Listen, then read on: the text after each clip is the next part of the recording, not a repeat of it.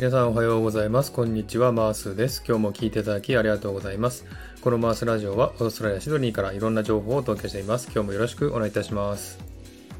えー、さて、サクッとオーストラリア。このコーナーはオーストラリアの豆知識をエンジョイしてもらうコーナーです。57回目の今回はオーストラリアの豆知識パート29をお送りしたいと思います。はい、えー、前回からですね、お届けしていますオーストラリアの、えー、スポーツシリーズ。今回はですね、クリケットの試合を細かく見ていきたいなと思っております。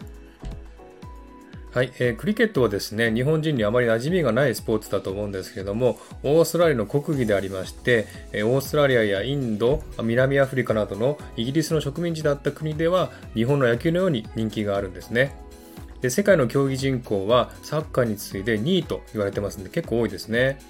え、特にインド、パキスタン、スリランカ、バングラディッシュなどの南アジア諸国では圧倒的な人気を誇ってましてですね、トップ選手の年収はなんと30億円超えるそうですね。すごいですね。えー、日本の野球選手で30億円超える人いますか？いないと思いますよね。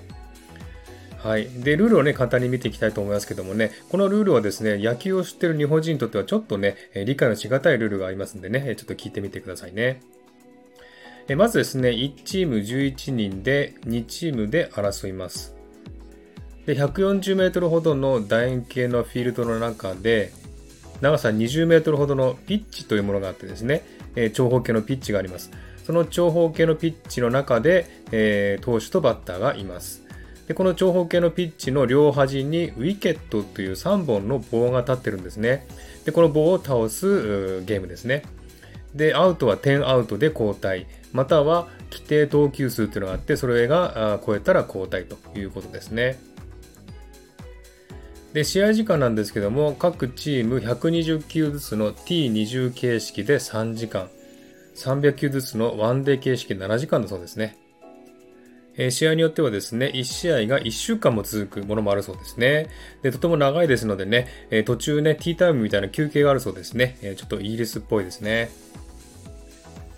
はい、それから守備なんですけれども、投手と捕手以外の人は自由に配置して、いつでも変更できます。でクリケットのボールは野球の高級のように硬くてですね、キャッチャー以外は素手でボールを取るんですね。でその非常に痛そうですし、えー、突き火しないかなって心配になっちゃいますね。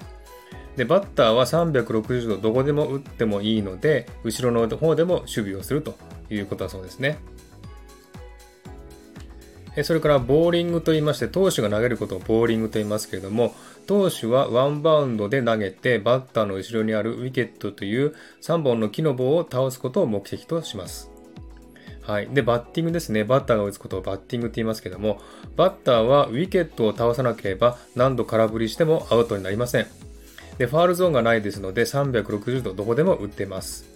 そしてバッターが打ったらバットを持って投手の後ろの方にあるもう1個のウィケットまで走るんですね。で、実はね、バッターは2人いましてですね、もう1人はそのね、え反対側のウィケットにいまして、えバッターが打ったら反対側からこちら側に走ってくるんですね。で、1人は打つ人、1人は走ってくる人と分かれてるんですね。でそして守備側がウィケットを倒す前にウィケットの前にあるラインを越えれば1点というルールだそうですね。ちょっとね難しいですけどもね。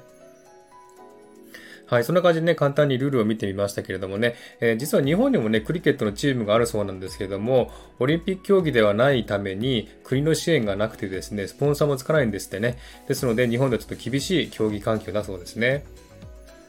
はい、そういう感じでね、えー、クリケットについて簡単に見てみましたけれどもね、えー、結構ね、人気がありますしね、盛り上がりがすごいですのでね、えー、ぜひ時間があったらですね、YouTube とかで見てみてくださいね。えー、すごくね、盛り上がるんですね。あの、ウィケットっていう3本の木を倒したら、すごい皆さんね、選手の人が喜びますんでね、え、ものすごい盛り上がります。えー、ぜひね、一度時間ある時に見てみてください。はい、そんな感じでね、今日は、えこれでおしまいにしたいと思います。今日も聞いていただきありがとうございました。ハートボタンポチッと押してもらえたら嬉しいです。ではまた次回お会いしましょう。チェアス